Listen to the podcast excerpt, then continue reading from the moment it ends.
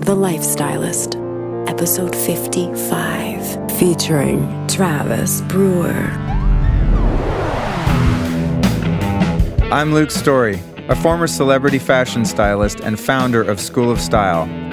For the past twenty years, I've been relentlessly dedicated to my deepest passion, designing the ultimate lifestyle based on the most powerful principles of health and spirituality. The Lifestylist Podcast is a show dedicated to sharing my discoveries and the experts behind them with you. There's something happening to your brain right now. You know what it is? The voice of your host, Luke Storey, is coming at you through your eardrums, here to bring you another episode. Yes, yet another episode of the Lifestylist Podcast. And today is a really fun one, a really special one, because it's focused on movement and fitness, which is something I haven't talked a lot about. I did interview Katie Bowman a while back. If you are into this kind of thing, you probably want to catch that. But this is like a really, really special episode if you're into fitness and movement, because the guy that I interview, Travis Brewer, is a beast of a mover. This guy is literally like a human monkey. And that's why I called this Confessions of a Fitness Ninja, because he really moves like a ninja. It's incredible if you watch him on YouTube or Instagram. So this is the story of how Travis became one of the most popular natural movement performers in the world. Some of the things we cover in the interview are as follows: how Travis combined elements of acroyoga, parkour, functional movement training, animal-based movements, and calisthenics to create his own system called Ninja Flow. And we talk about the power of certain numbers, the importance of gratitude. There's actually a lot of stuff in here, now that I think about it, that's not fitness, but more about mindset, because Travis is also a really big personal development guy. He's just a really cool, conscious dude. So we do talk about some inside stuff as well as the physical. How losing his high-paying job in the real estate world led to becoming a fitness T V star. How the book Autobiography of a Yogi transformed Travis's life. And it's interesting because that has been a book that's been mentioned by many of our guests. So it's cool to get his take on that. How the lessons of self-realization and meditation moved him in the direction of fitness and movement. How Travis landed a gig on the hit T V show American Ninja Warrior on N B C. The importance of remaining teachable in your body, mind, and spirit. Connecting your mind and body to achieve a flow state. In other words, how do we make those two things talk to each other and work in unison, in step? Why the first step in fitness is actually strengthening your core and opening your hips. And then Travis gives me a live lesson during the interview, because we did this one in person, on something called the ape crawl, which is pretty cool. How climbing trees and signposts can become the foundation of a super fit body. Who knew? You don't actually need a gym. You just need the streets, baby, or the woods if the case may be.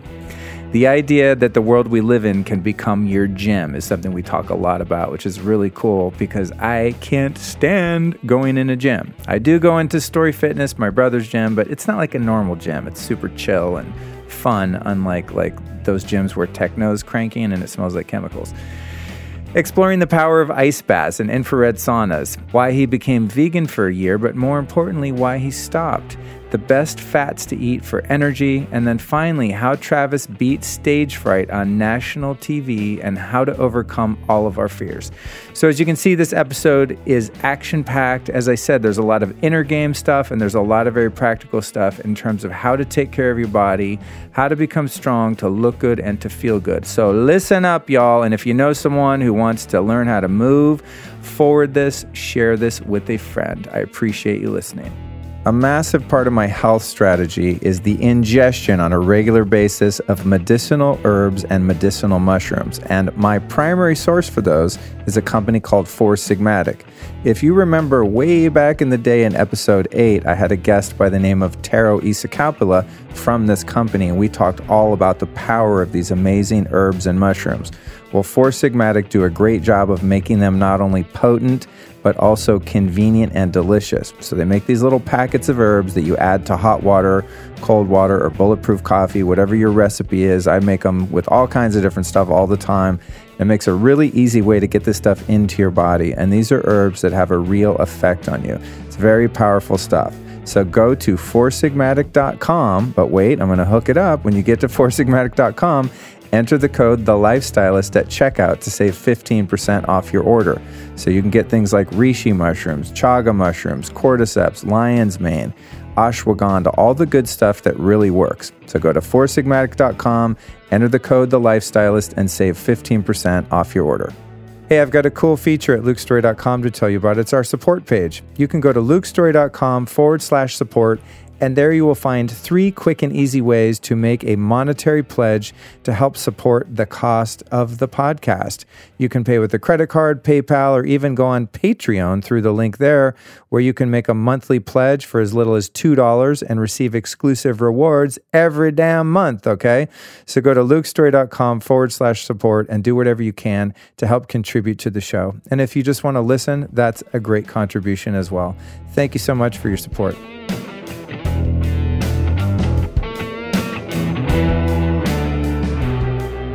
Travis Brewer is a fitness ninja and entrepreneur on a mission to spread positive energy through movement. His dedication to movement has led him to become a finalist on the hit T V show American Ninja Warrior on N B C and to perform on the T V show Shark Tank on A B C. He is certified as an instructor in Animal Flow, Acroyoga Fitness, and was requested as a featured parkour instructor on the Tim Ferriss Experiment by Tim himself. Travis's other passion is philanthropy and inspiring others to move toward their passion. He's also a leading expert on the new Deepak Chopra app, Jiyo.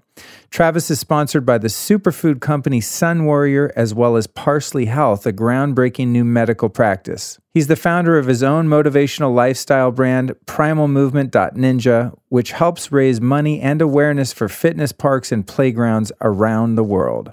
So here we are with Travis Brewer. You guys, welcome to the show, Travis. Hey, what's the sound much. I'm hearing? So that was my alarm going off. It's three fourteen right now, and uh, three fourteen is a magical number to me because it's the the digits of pi, the first uh, three digits of the number pi, and pi is such a magical number. It's, you know, what kind of helped shape the universe. The, you know, it was like never-ending transcendental number, and through my stories and meditation and life, I realized that pi is this magic number, and I wanted to like influence, and it was a big part of my life. So every day at three fourteen, I take a minute of gratitude, and I figured that if we take a minute of gratitude and and teach that story to every person, and they hopefully teach someone, you know, never-ending minute of gratitude, the world will be a better place. And so I'm grateful to be on this podcast and uh, to have met you today and uh, to be moving forward on this journey. So I wanted to take this minute of gratitude before we get started, and then we can dive deeper. So that's awesome. That's yeah. awesome. And I express that same gratitude to you. Rock on. I, I think that this is like like meditation and yoga and different spiritual teachings and modalities that have become kind of trendy and buzzwords. Gratitude is one of those. Yeah. And it's one that I welcome. I'm like, please, I want the whole world to like brag about how much sleep they're getting, how deep their sleep is, and how grateful they are, because it really is a game changer. So thank you for that. So no everyone problem. Knows three fourteen, that's yeah, the moment. That's it's a magical number for me. And then it's eleven eleven, it's your birth date, whatever it might be for anyone else. But, uh, you know, take a minute of gratitude. I, I encourage anyone to choose whatever minute is special to them in that day, and you'll find that the magic will start coming to you. Something will always be happening at that moment. Like I didn't plan for us to meet at three fourteen to start a podcast.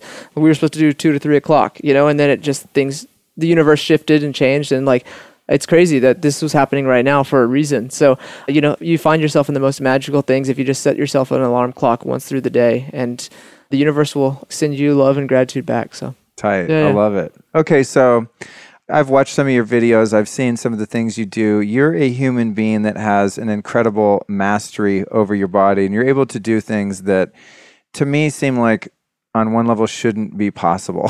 You know, it's like, like I was watching one of your videos today in preparation for this interview, and I'm looking at you, and here's the thought that my mind had. My mind went, oh, I couldn't do that because I'm six foot two and my limbs are too long. So that movement would never work. Just in terms of the geometry of my body, it wouldn't. And then I saw, oh, that's a limiting belief, you know? Yeah. So how did you get into the movement practices in the beginning, like the fitness world? What's the, what's the, you know, the short progression of that to this guy who's able to, you know, jump across buildings and do the crazy things that we're about to cover? Yeah, you know, it's crazy. When I was a, a little kid, I definitely loved to move and, you know, was the wild A D D kid of the, you know, in the elementary school. So my mom's like, you know, I'm going to put you in gymnastics, you know? So I did gymnastics for a little while, but that was definitely not the path that was meant for me. I quit and at the end of elementary school, going into uh, middle school, and it was too rigorous. You know, you had it was very strict, and I was like, there was no creativity in gymnastics, and so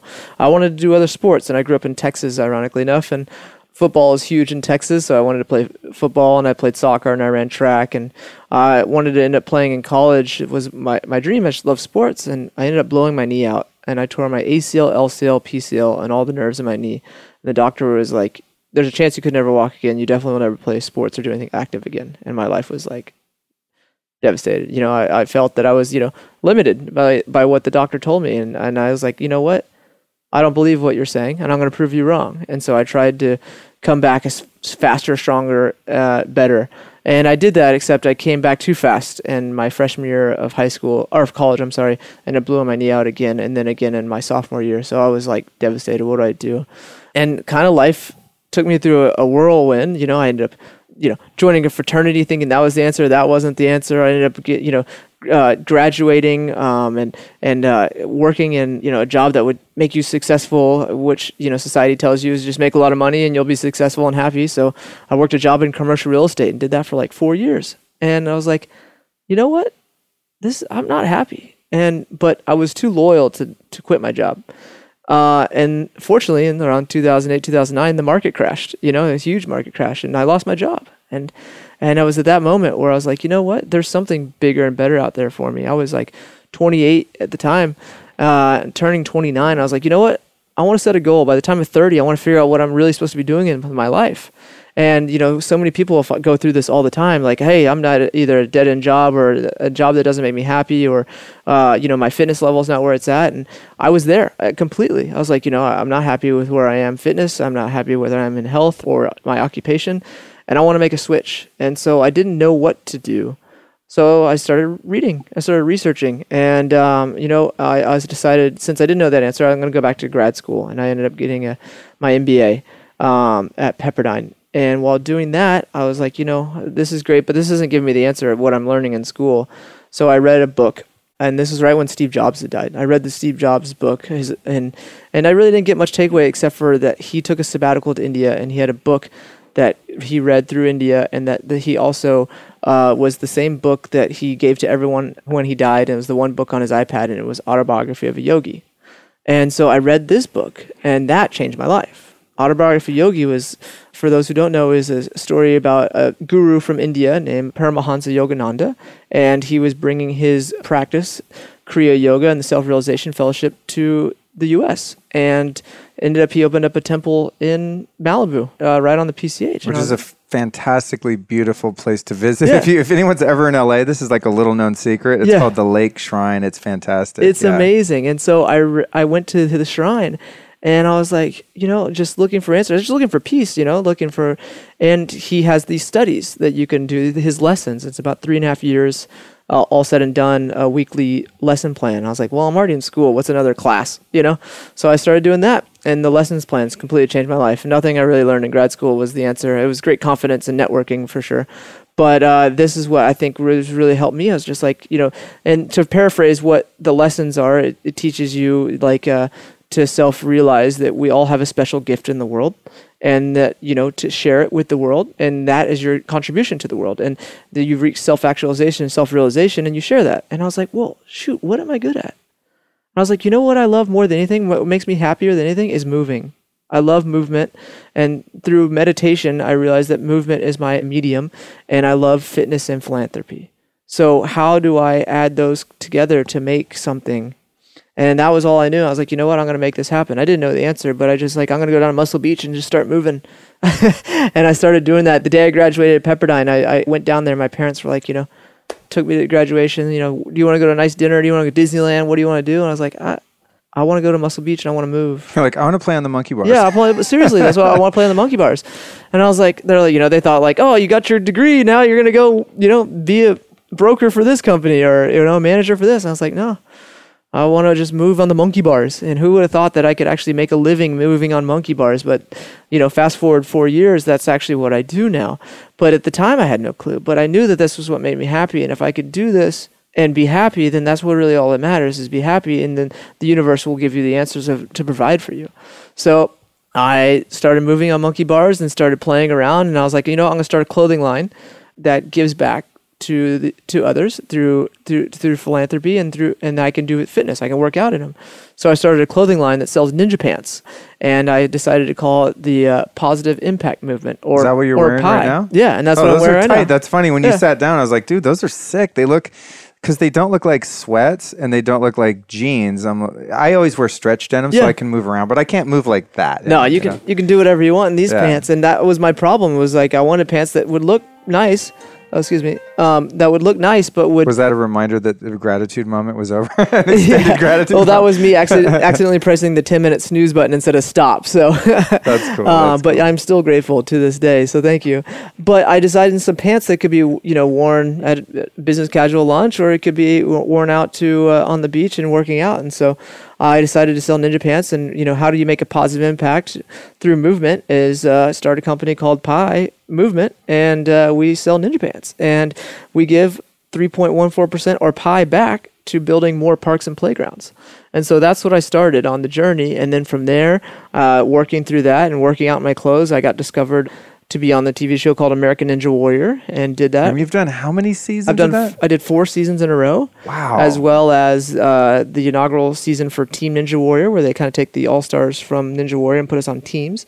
So I did that, and then I also ended up doing these uh, calisthenic bar competitions, and I ended up becoming the top ranked guy in the U S in these calisthenic competitions. I was the uh, Battle of the Bars champion, like of uh, the main event that they had, and they would get the people from all over the world to come compete. And so I did that, which was interesting, and and then realized that competition is not what really drives me, but just moving. And so really just been started to create more content and also teaching others. And so I've started doing more workshops and more retreats, and and then from there it's actually going to start creating more content of like how to move, because I think one of the questions you were you were uh, we were talking about in the elevator coming up was uh, progression. Someone sees you jumping from one building to another, and w what if they do that and they hurt themselves? And I was like, well, I want to teach you that, hey, that's not how I started. I didn't start jumping from roofs. I started jumping from, you know, one curb to another, you know, and then from one bench to another, and then, you know, like progressively getting the height a little bit higher each time, and then the distance a little bit higher. Every person has to start from the bottom, you know? Well, that, I think that question for me popped in my mind, and this is like, you know, what, four or five years, you're hitting this stuff heavy now, is yeah, that right? Okay, so in that correct. timeline, where we just went was like, cool, graduating school, your parents come out, you want to go down to Muscle Beach and screw around in the monkey bars, yeah. then you're like this all-star T V star on a show for five, six seasons, and then like, you know, end up being in the elite of that. Like, during that whole, like, how did you get the skit? Did your gymnastics background alone get you on that show? Were you qualified to make it through the obstacle courses and things like that and, and excel? Or, you, you know, know, where did you get the specialized skills? Yeah, good question. So it was determination. You know, at the end of the day, like, I definitely have some sort of, you know, a background, but, you know, I would honestly say mostly self-taught. And basically around four years ago, there was a, a parkour gym that opened up in L A. And I was like, that sounds cool. I want to do parkour. I don't know anything about it, but I want to do it. And so I was just passionate about moving. So I'd go to the gym and I would just find the best people there, and I would just try to mimic their movements, you know, and I would do what they're doing. And, you know, and maybe if they would notice me, I would like talk to them and be like, oh, how did you do this movement? Or, or I would just study them, you know, just like, and I would do the same thing with calisthenics, with the bar group. And it's interesting how I got on Ninja Warrior was essentially doing that. I was at a parkour gym mimicking the best guy, and some guy comes up to me and goes, hey, do you know you know you're you know you're going trick for trick with, you know? I was like, no, I don't know who that is. Oh, it's Justin McGrath. He was the, he's gone the second farthest ever on American Ninja Warrior at the time. And I was like, whoa, cool. He's like, he wants to know if you're trying out for the show. I was like, I, I don't know anything about it, you know, I don't really watch T V. He's like, oh, well, we can get you on. He knows the producers and uh, is friends with a lot of guys. We can try to get you a walk-on spot. And I was like, oh, cool. I was like, I'll go watch it. Where is it? It's in Venice. Sweet. I live right down the street. So I luckily ended up getting on the show as a walk-on, being friends where they had uh, it was a coincidence where like they, they have all these walk-ons where they allow like, you know, basically the first, the people camp in line, like one hundred people wait in line, and they'll let the first fifteen or twenty on. So they went all those people on the first day. And then I was walking, watching the second day, and it just by coincidence, someone had actually, one of the equipment pieces had broke. and they didn't get to finish the last like fifteen people the first day, so they had to run people the second day. So they're like, at the end, they're like, hey, we got some extra slots. Have your buddy try to run it. See if the, you know, this obstacle is broken. Let's, you know, let's make sure it's working now. And I ran it, beat that obstacle and ran through the whole thing and made the, made it to the next round. And they're like, oh, wow, your buddy's pretty good. And that's how luckily I ended up on the show for a couple of years. And that's amazing. So it was just one of those chance meetings. Like chance meetings. You're doing your you're doing your timed gratitude moment. You're doing things like that. You're having an intention to do something you love, and then the universe sees fit to just go boink boink, put you and another person in the same place at the same time. Totally. Isn't that weird? Like, what if that guy that you're you know was observing you going move for move with this badass? What if he just didn't happen to even mention that to you today, that day, and was just like, oh, that guy seems cool, whatever, yeah. and just walked out? Totally. It's my like life that would, one introduction. My life would have been totally different. Yeah. Same thing with Calisthenics. So literally, like I said, the day I graduated, my parents were like, what do you want to do? And I was like, no joke, I, this is what I want. I want to go play on the monkey bars. And my parents were like, kind of weird, you know, but cool. And so we went down there. And that day, there's this amazing calisthenic athlete. His name's Frank Medrano. He's got millions of followers on Facebook now, and uh, has some viral videos on YouTube, millions and millions of views. And but he was this unknown calisthenic guy, and same with this guy Progressive Calisthenics and a guy named Prove It on Instagram. And they've all become superheroes in their own right. And that day, just coincidentally, they had come down to Muscle Beach the same time I was there for graduation. They're like, hey, we're starting a calisthenics crew. They're doing these pull-ups and handstands on the bars. And I was like, I can do pull-ups like that. I can swing off the bar like that. I want to learn how to do the stuff you're doing. And they're like, oh, cool. Well, you know, we have these requirements to be a part of. There's like almost like a pull-up gang, you know, like you know, like we have these requirements. You know, if you can, if you want to be a part of the group, you have to be able to do these like these requirements. You know, it's like thirty pull-ups, you know, like uh, thirty push-ups, um, you know, five pistol squats on each leg. thirty and, pull-ups. I'm yeah. already like, uh, I'm out. I'm disqualified. Yeah, you know, like some crazy stuff like that. And then like, uh, you know, in, and you have like, a, a, if you can do it under five minutes, you know, you're in, and you know, like five muscle-ups or something like that. I was like, whoa, I'm going to I'm gonna go home and try this. And so I went and tried it. And they're like, they're like, yeah, Frank Medrano did it in four minutes. And I was like, whoa, all right. So I did it, and I was able to do it in uh, just under four minutes. And they're like, whoa, this guy's pretty talented. You should come train with us. And, and we do these expos, and we go to these the largest fitness expos in the world, and we show the, the strength and progressions of like what a human body can do. And these guys are like super elite. And I was like, oh, wow. I just kind of like somehow like luckily made my way onto like the all-star team of fitness, and I don't know how. And so I just started training with these guys every day. Like the, as soon as I graduated from grad school, I started training with these guys all the time. And that was my study for like three years, just training with these guys. I was definitely not the best, but I was like, you know, I don't want to be like these guys. And like, they've all in their own right have become like superstars. And, you know, I've, I've got to be on a couple different shows and some other things, and it's been really beautiful. But talk about coincidence, you know, it's talk about just being gratitude, be like, hey, look, do what you're supposed to be doing in life, and the universe will put the right people in front of you, or the right environment, or the right situation. And yeah, that it's interesting too, because you just proved such a powerful principle, and that is having, you know, even though it sort of happened in a serendipitous, what's that word? Serendip- I lost yeah, the word. serendipitous. Serendipitous yeah. way, yeah, right? Yeah. And the stars just kind of aligned, but it's the principle of be- being the dumbest guy in the room. Oh, it's yeah. like, you don't want to be the most badass guy in your fitness career. You want to no. be the lowest man exactly. on the totem pole yeah, yeah. with a bunch of, as you said, these elite guys. Yeah. I, I love that concept. I'm always striving to be like the least knowledgeable in a group of oh, people, yeah. you know, and then comes your time to teach too. I'm sure, you know, you're training, you're teaching, I'm sure you have amazing programs that are lined up and all this stuff. So you're going to be one of those guys that's, you know, totally. has achieved a certain level of, um, of greatness yourself that you can pass on. Absolutely. And I think another valuable lesson is never stop being a student. You know, no matter what level you have reached, you, once the, the day that you, you think you are not a student is the day that you really, you know, you fail. I think it's like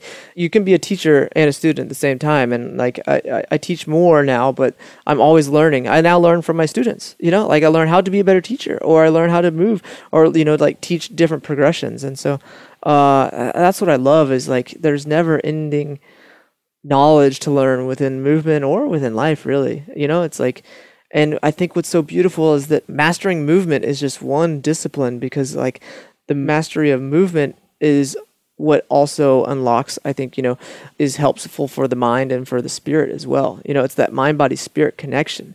And you really want to be able to hone all three of those to really be, you know, centered within, within your life and with the universe. And so that's what I really enjoy now is like teaching movement, but also like, let's get a mental workout while we move. You know, like if we're doing like a pull-up, for example, like let's get to a level where we can maybe do a clapping pull-up where we have to clap and catch the bar, and then we have to think about what we're doing.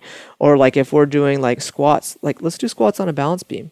Let's try to walk backwards and then do a squat. Like why? But like why not? You know, like think about it. Or it's like I was just down in the hall, like there was a girl on an endo board, and I have these little like socks with sand in them. You know, these little, and we're like let's let's learn to try to juggle or swing them around uh, clockwise and counterclockwise. Try to catch them while you're on an endo board. Think about why you move, and that's what brought me to working with this amazing group called the Flow Genome Project. And it's really about mind and body and peak performance and getting into flow states. And when you really get into the, you know, like where time stands still and you're in the flow, and that's where the mind and body are like pumping and working completely, that's what I really think fuels the soul, and spirit will come back and like help guide you where you need to be. And like that, that's the connection and the things that excite me so much now. And so it's, you know, it's a never ending practice. You know, we, it's exciting. So. so say for a guy, because I like that you, you're using the word progression, and you know you kind of explained your progression and studying under some of these badasses and then kind of coming into your own. Say you take on one end of the paradigm, you've got someone whose goal is to do yoga and become more flexible. Yeah. And then on the other end of the kind of gym rat, mm-hmm. eighties gym rat yeah. paradigm that just wants Arnold. to get ripped and just oh, get big gains yeah. and power lift and all of that, it's like...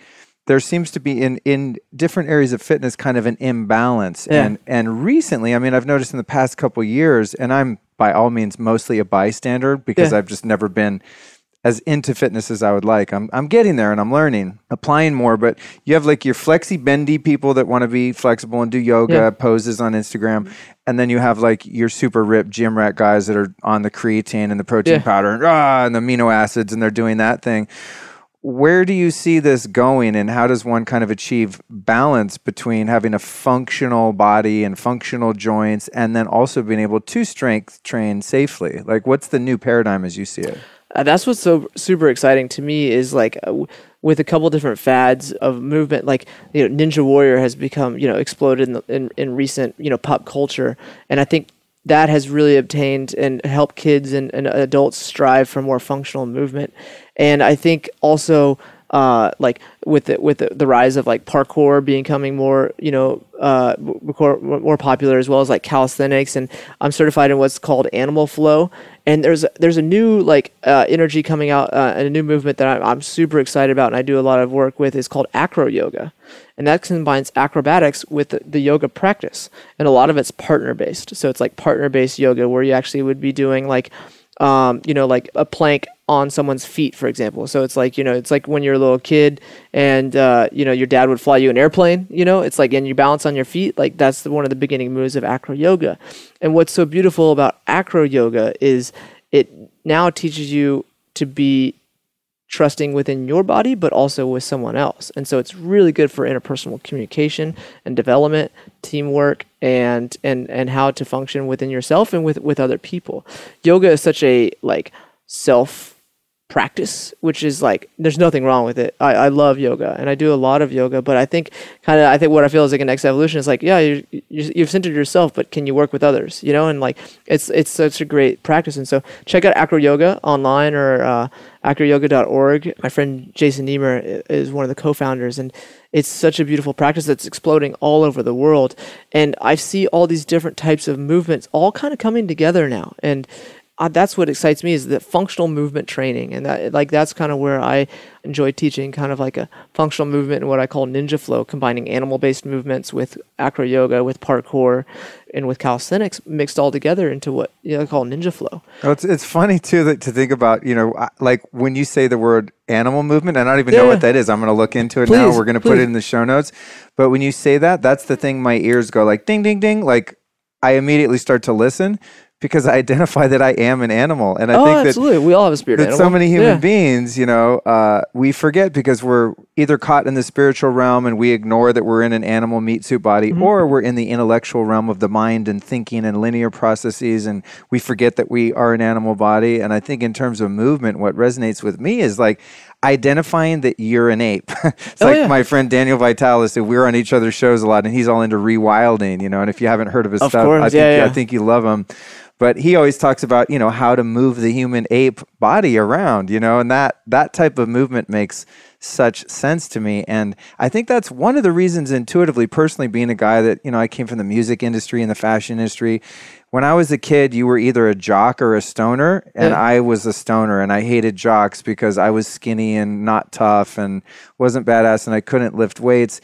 But I think beyond even just the social differences between me and the other kids and feeling weak or indifferent, it just never made sense to me to sit in one place and repeat a movement over yeah, and over again. Absolutely. It's like, what apes just sit there and grab yeah. a log and lift it up and down? No, there's, what are they doing? They're swinging around. Yeah. They're swinging on vines. They're jumping from one thing to another. I mean, they're really moving in ways yeah. uh, ways in which you move. You know, when you when you Google you, all you see is like you jumping around like a goddamn monkey. Yeah.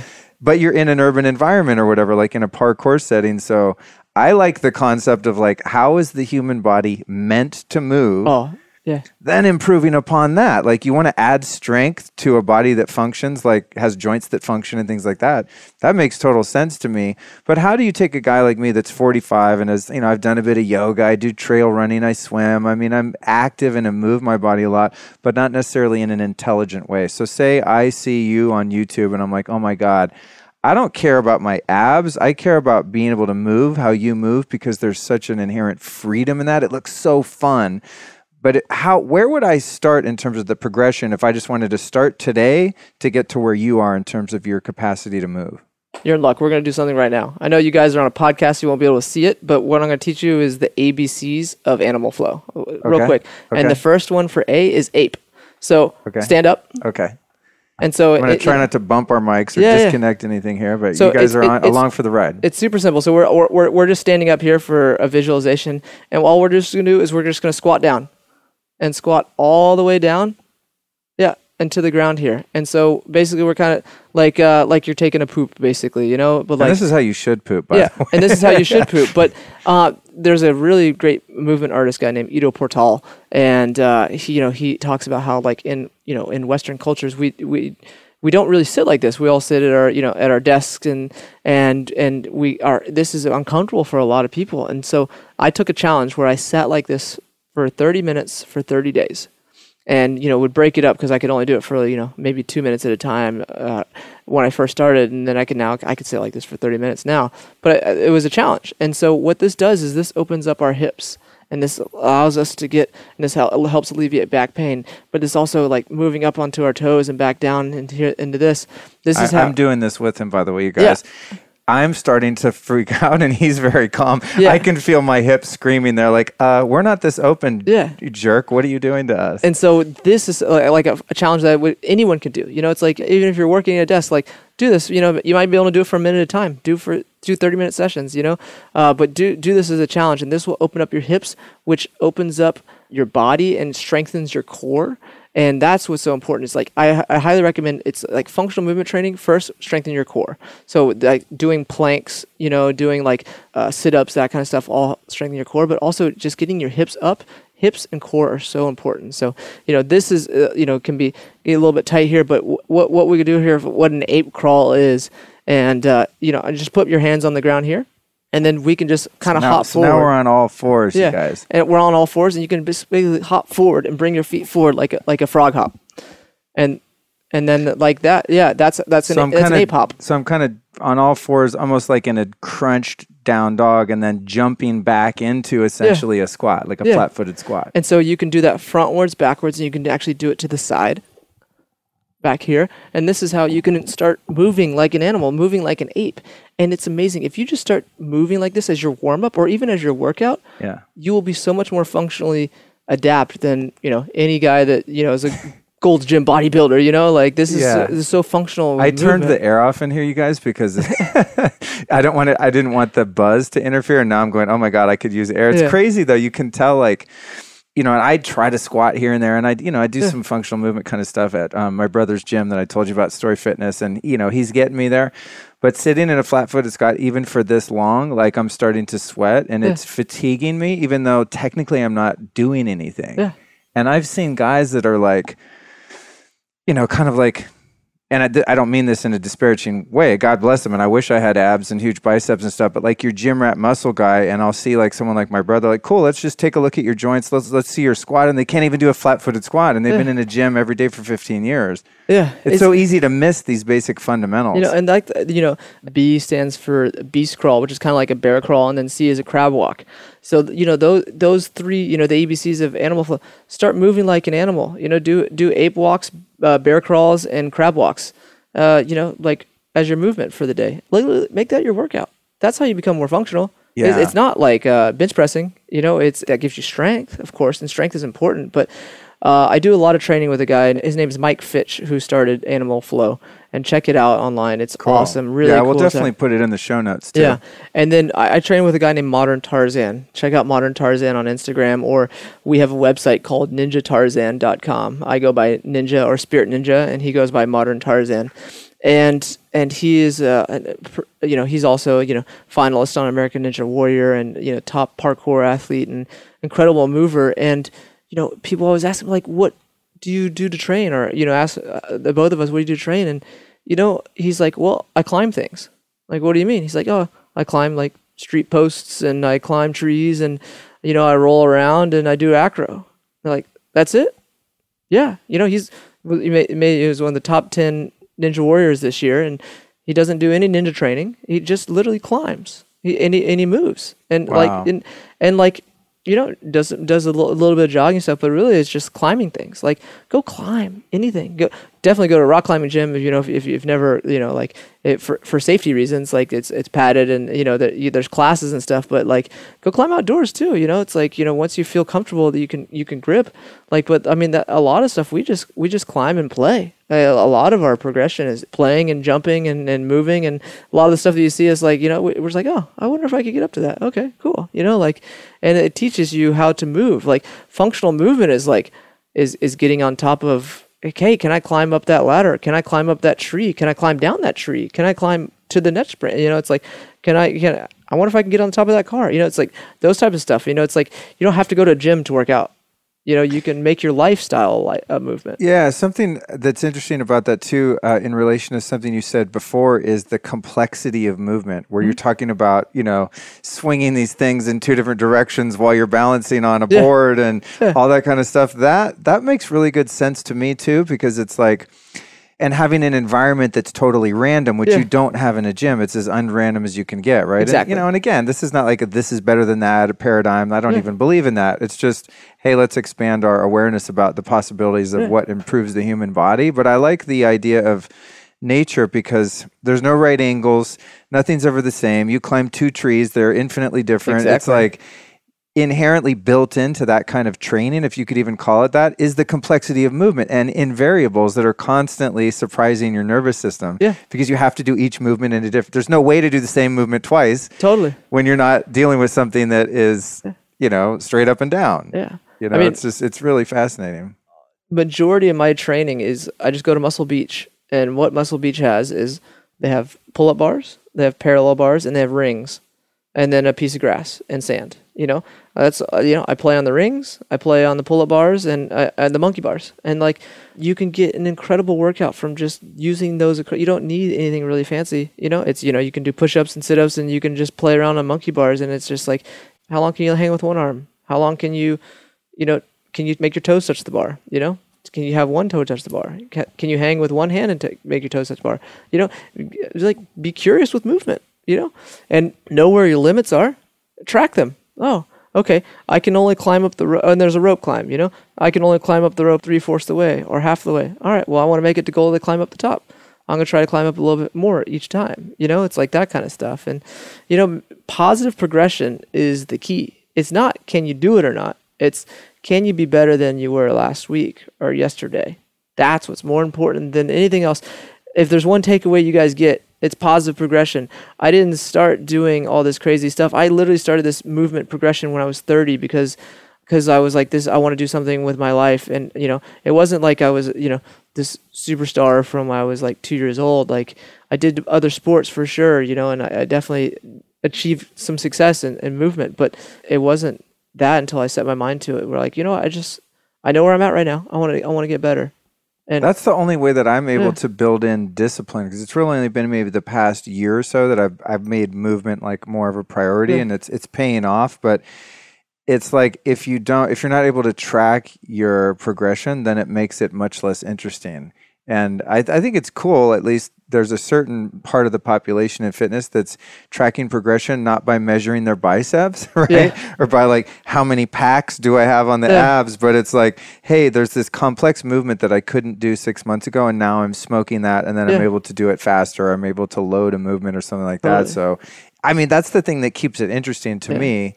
Because you know that, like in the functional movement space, I think when you're making progressions and you're growing, it's like you're able to do such interesting things, and then you can stack movement on movement. Whereas like if you're just lifting, you know, a weight and you're like, cool, last week I could lift twenty-five pounds, this week I can lift thirty-five. That's cool, and that's yeah. a sense of accomplishment, but it doesn't necessarily give you the ability to do a lot of other things. Correct. Better. It, it makes you stronger at lifting that weight. Yeah, which yeah, is yeah. which, you know, again, I, I always I don't want to ever sound like, oh, this is better, again, this duality of like yeah. this versus that, but it's just, it's an expanding awareness around like what the possibilities oh. are and the benefits of doing something differently. Totally. And I have friends who are bodybuilders, you know, and I, I respect it as an art, you know, you're using your body to build it and into I guess something that's better. The, there's a different goal. There's a yeah. different intention. And like they're, if, not, they're not trying to be functional. They're really trying to like be aesthetically, you know, uh, pleasing and, and, and sym symmetric as possible. So like, I understand it, but it, it, it doesn't make you a, necessarily a better athlete, you know, by, by any means.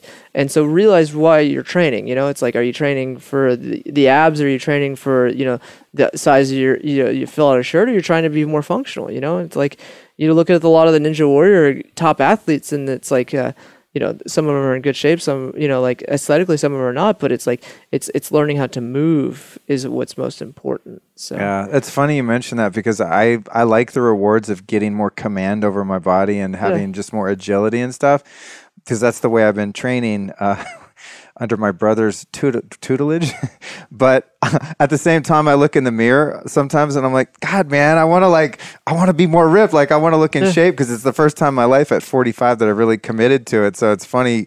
You do really have to set your intention. Like, what's your goal? Do you want, yeah. you know, do you have like a bodybuilder where you're looking for aesthetics and yeah. symmetry and things like that? Or do you want the movement? And I've gone the movement route, but I'm kind of like, oh man, yeah. like I almost want to go be a gym rat for a while and then actually see some of the, the progress. Well, you know? The beauty is uh, you, you talked to, you talked about this earlier. It's like uh, with yoga, you know, it's like if you're yoga, then you're super flexible and there's no strength and, you know, and, or there's bodybuilding and, and there's becoming more of a middle ground. And a perfect example is, check out a guy named Dylan Werner on Instagram or online. He's he's a, a good friend, and he's added strength to yoga, and he has a, a super strong practice, and and he's, you know, super ripped, super strong, can, you know, do planches, handstand push-ups, all that kind of stuff, but is also super flexible. And he's like, but one of the people that I, I look up to who's found a great balance of strength and flexibility or mobility. And, uh, you know, he's teaches all over the world and has done incredible things. And it's amazing that, you know, that, that, that is becoming and more popular, you know, it's like, he's also, be, he's grown to a pretty good size, you know, what I would call, you know, like a notoriety, because of his, his discipline and practice and finding that space. And I think beforehand, people were not either paid attention to it or cared as much, but it's definitely very popular now. And, and it's people realizing that that's where they want to be. And so it's really cool. And he, he's got a bunch of videos you guys should download and check out. And that's a great resource. Yeah. yeah I mean, it's, it, I guess that's the thing. It doesn't have to be an either or. It can be no, a comprehensive. Absolutely. And you go through different phases where you're interested in different things. I'm curious about uh, other lifestyle things for you. Um, for example, something I've been doing for well, a long time, but in a much more committed, disciplined way, is ice baths. Mm. Are you into like cryo or ice baths, or what, what sort of healing modalities or enhancements are you into, if any? Infrared I, saunas, like any I, of that kind of stuff? I love infrared saunas. Uh, ice baths are, are, are great. I, I definitely have a heart. I definitely don't enjoy cold water, cold weather, cold anything. So ice baths, I... I appreciate them. I definitely don't do them uh, as regularly, but I do love infrared sauna. And actually, um, you are sitting on a biomat. And I also... Uh, Selfishly, yeah. Yeah, yeah, yeah. I, sl- I should give this to uh, the guests when they sit down, but I'm like, most of them would just freak out and would think it was just a weird heating pad. No worries. I, I sleep on a biomat, and, you know, it has very much, you know, similar infrared sauna type qualities that you can receive through a biomat. And I, I think that that's very healing for me. It's kind of warming up a lot of my joints. And, and, and uh, another one that people just don't really focus... It's becoming a little bit more in conversation and mainstream now, but rest... Sleep, like that, you know, we, you touched on this briefly, but like sleep is so important. It's something that we like as a culture didn't really talk about for, for, for a long time. And, but like sleep culture is huge, you know, and like getting the proper rest and the proper restoration. And also like more than ever now, I mean, we're at the longevity conference, so there's a lot of people who are pay attention to healthy food, but there's still a lot of people around the world or, you know, even this country that like, you know, healthy food is like Subway versus McDonald's, and that's not the answer. You know, it's like there is some real health benefits to eating organic, whole foods, you know, or or following a plant-based diet. Like it will do numbers for your your longevity and for who you are and how you move. Like it's like eating those things will completely change your like mental like makeup as well as how your body like reacts to things. And like It's like, it's, I, I would argue maybe the most important decision I ever made was going more like, you know, plant-based and organic type foods completely, you know, and like getting rid of, you know, poisons that go into people's bodies, like, you know, alcohol and, and other like, you know, smoke and all that kind of stuff that goes into the body. You know, think, why do you do that? Why do you put it in your body? And is it really good for you? You know, there's other ways to, to fuel the body. So. What kind of food program are you on? So when you say, like, if someone asked me what I eat, I would say, uh, I and I coined this again from my friend Daniel, uh, a conscious omnivore. Okay. I eat a little bit of everything, but yeah. Without being controlling and totally psychotic about it. But I'm definitely not going to Costco and getting some like, you know, like factory farm raised yeah. beef or something. That's not going to happen unless I'm starving to death and stuck somewhere in a foreign land. But I would mostly consider myself as like someone who eats plant-based, but when some people say plant-based, they mean vegan. To me, plant-based is like the majority of the food is coming from a plant, although there are times, like I have on my shelf over here, some sardines from Portugal yeah. that have eaten plants and yeah. become sardines. You yeah, know, yeah, it's, no. it's very low on the food chain, and it's, you know, in terms of seafood, it's safe and has a lot of D H A and omega threes and all this kind of stuff. So there are animals mixed in, but inherently, it's mostly plants, whether that's coconut oil or this or that. So what What do you find works for your blueprint of a body the best? You know, we were talking about Rich Roll earlier, an awesome dude. And uh, I did his podcast and was so turned on by veganism. I actually was, I went vegan for a whole year and really appreciate the practice of eating vegan. Um, I didn't find that it was completely optimal for the performance uh, as an athlete, uh, but I completely respect it from an energetic standpoint and for our planet and, you know, consumerism and that kind of stuff. Uh, what did you find lacking? I'm I'm just curious because I was a vegetarian myself. I never was vegan mm-hmm. for an extended period, but I was a vegetarian for ten years. Yeah. And I don't even want to get into what happened to me. It was not a healthy choice for me personally. But what did you find in terms of your performance that was missing? Was it energy, or were you were you low on certain nutrients, yeah. B twelve or this or that? Like, what was your body telling you where you said, all right, I need to incorporate some animal foods, and what are those foods? Yeah, so basically my, my energy level was low, and I felt my recovery time wasn't quite as fast.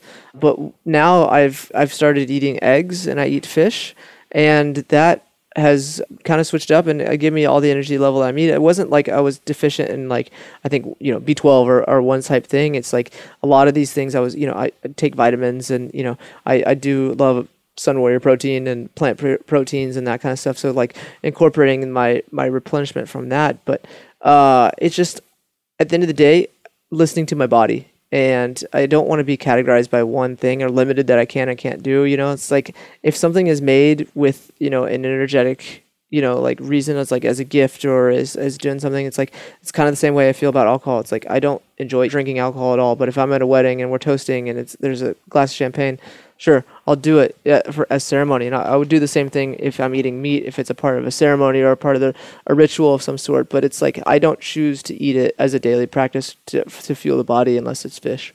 So. Yeah. Yeah. I think at the end of the day, you know, there's people get so dogmatic about the type of food that they eat. And I know I've been guilty of that, yeah. you know, for years on end probably, and have just recently in the past few years kind of become a, a, a little more forgiving of myself yeah. and other people for whatever path they're on.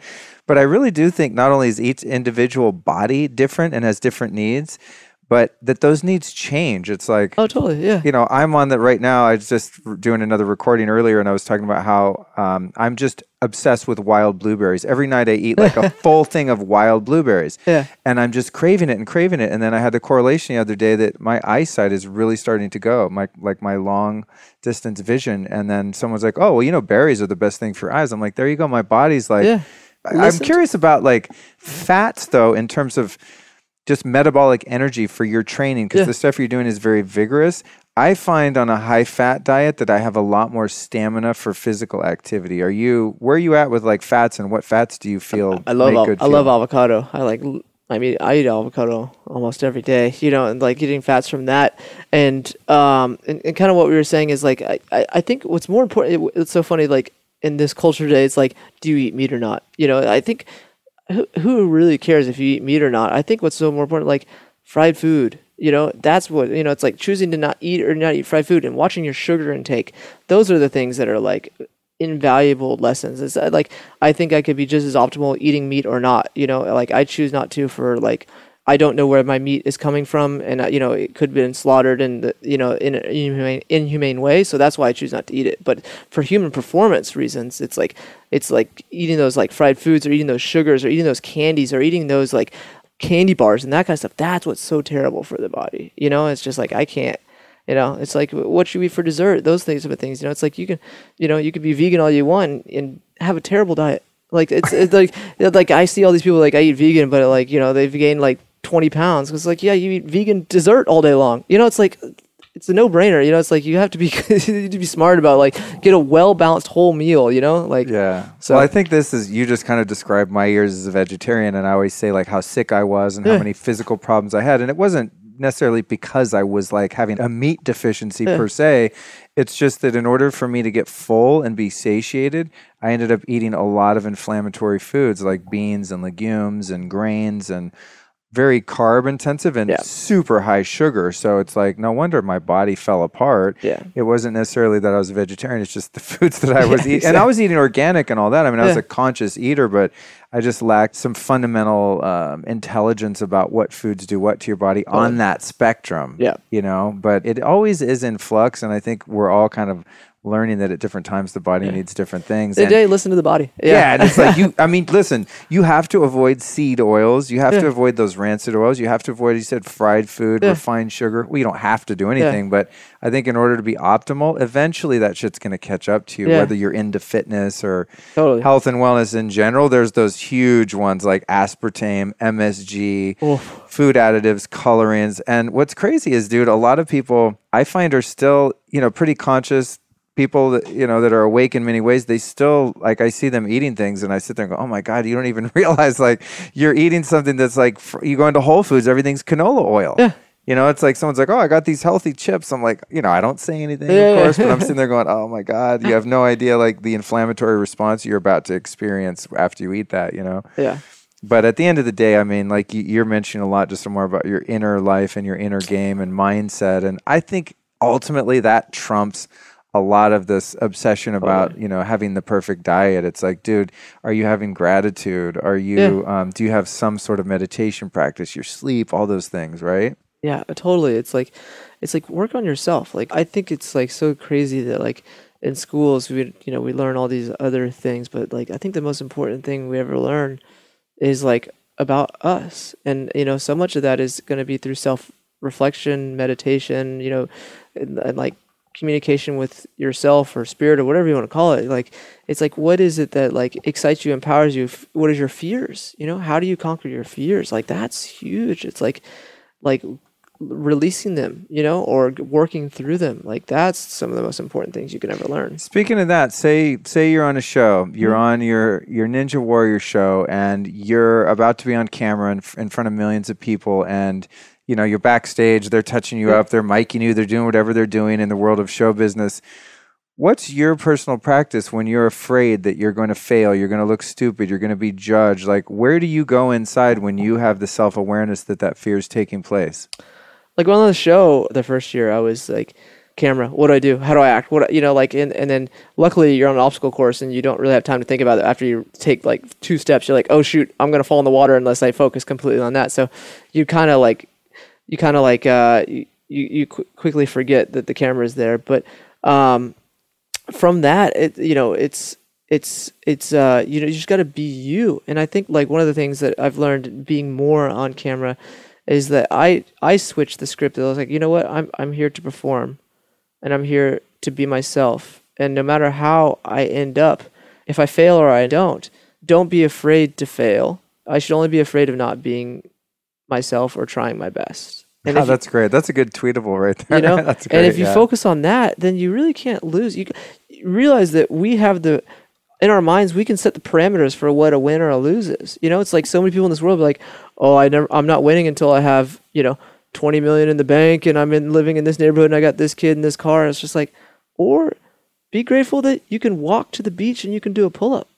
Then maybe you're winning then, you know, it's like, say you're like, oh, maybe the fact that I, the next day that I'm doing two pull ups or the, you know, like maybe one day, you know, it's like, hey, I can go travel with my girlfriend somewhere. You know, it's like change your parameter, set your goals that you can obtain, you know, that they're a stretch, but you can reach them.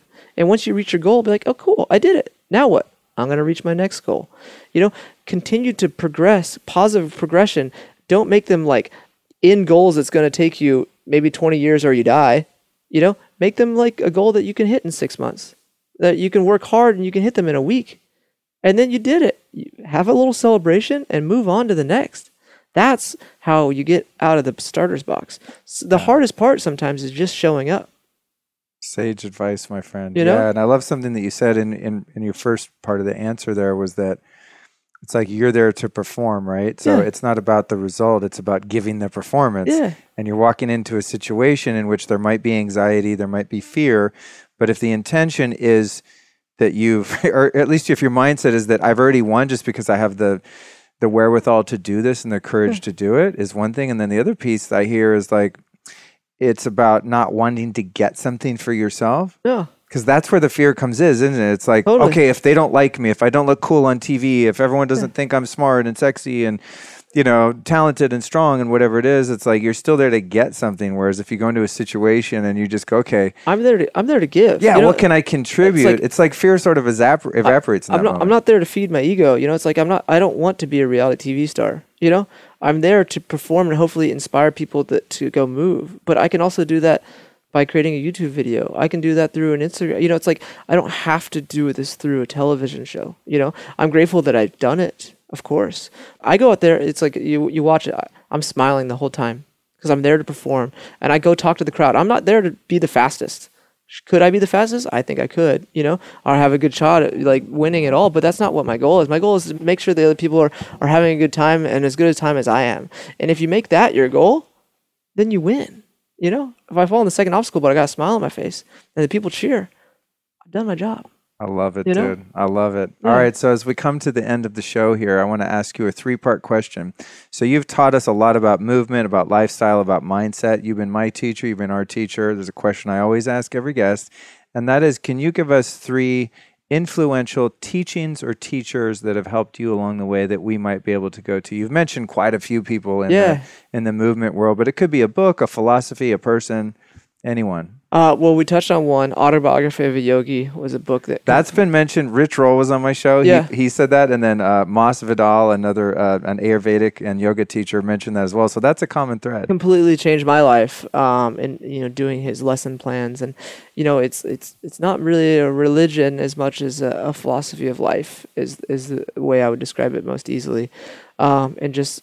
Find what your passion is for the world and share it through self-realization. Find out who you are and share it to the world is is the is the one. Um, we don't even have to go into religion, but it's like that's that, that's the principle. Um, I think someone who's like I, I did a T V show uh, and became good friends with a guy named Tim Ferriss, and you know he's someone who just like studies you know how to life hack or how to make things more efficiently. And uh, I think he's done some pretty cool stuff. Uh, and, and so I, I like, I appreciate his approach to trying to learn anything and everything. And, you know, he's, you know, he's not afraid to start from the bottom and just, just go, you know? So I think that he's definitely someone that's pretty interesting. And then an, a, another book that really was Conversation with God was a really awesome I love book. that book, dude. That's so great. Yeah. Great. Neil like, Donald Walsh, yeah, right? Neil yeah. Donald Walsh. Great yeah. book. You know, I've read maybe a dozen of his books now. But like that first one was also a game changer for me. It's just like, oh, cool. That's you know? old school, dude. That old people school. don't talk about that book yeah, anymore. That yeah. was that was an old school but great book. That was like, oh, sweet, you know. And then another one, Way of the Peaceful Warrior, was just a, a personal one for me because it, uh, an ex gymnast who is like finds a more spiritual path and realizing that like you know winning you know the the Olympics or winning the you know the, he was like a, I think a national champion in gymnastics you know like but after years and years of dedication, realize, oh, that's not what makes me happy. It's really like your service to others, you know, and like finding love and how important love is. And like, you know, it's like, that was a big takeaway for me. It's like, cool. You know, it's like shifting your parameters of like, what is success? Awesome, man. You know? Thank you. Thank yeah. you so much for the recommendations cool. and for doing the show. In closing, where can we find you? What do you want to promote? Social media, yeah. website wise? Uh, check out travis brewer dot ninja on Instagram. I would love it if you guys followed me or just send me a message.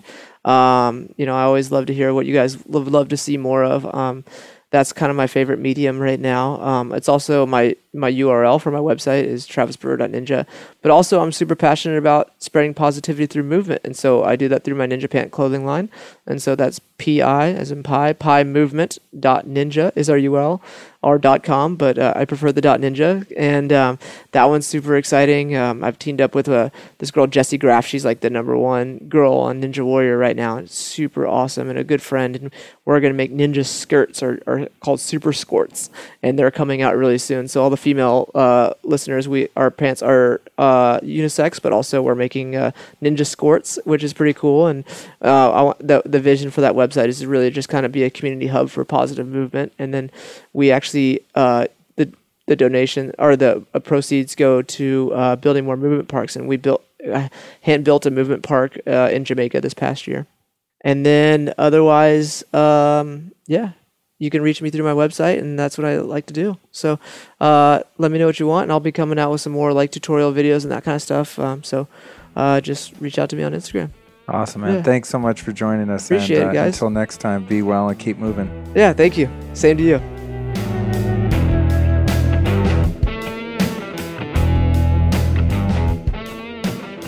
Okay, so are you inspired to get off your ass and move that thing? I hope so. Travis is a great guy, and I was really happy to be able to bring this interview to you. And I've got to say, since I did this interview with Travis, I've been finding myself hanging off trees, hanging off signposts, jumping around. Uh, just today, I was actually with a friend out in Topanga Canyon doing some shopping, and I was waiting around for a minute, and I thought, you know what, why am I going to sit here and have my back hurt and my bony butt hurt sitting on this bench? So I just started kind of jumping around and doing squats and making an effort to move. So rather than having to go to a gym per se, I am practicing the principle of making the world my gym, and it's pretty cool.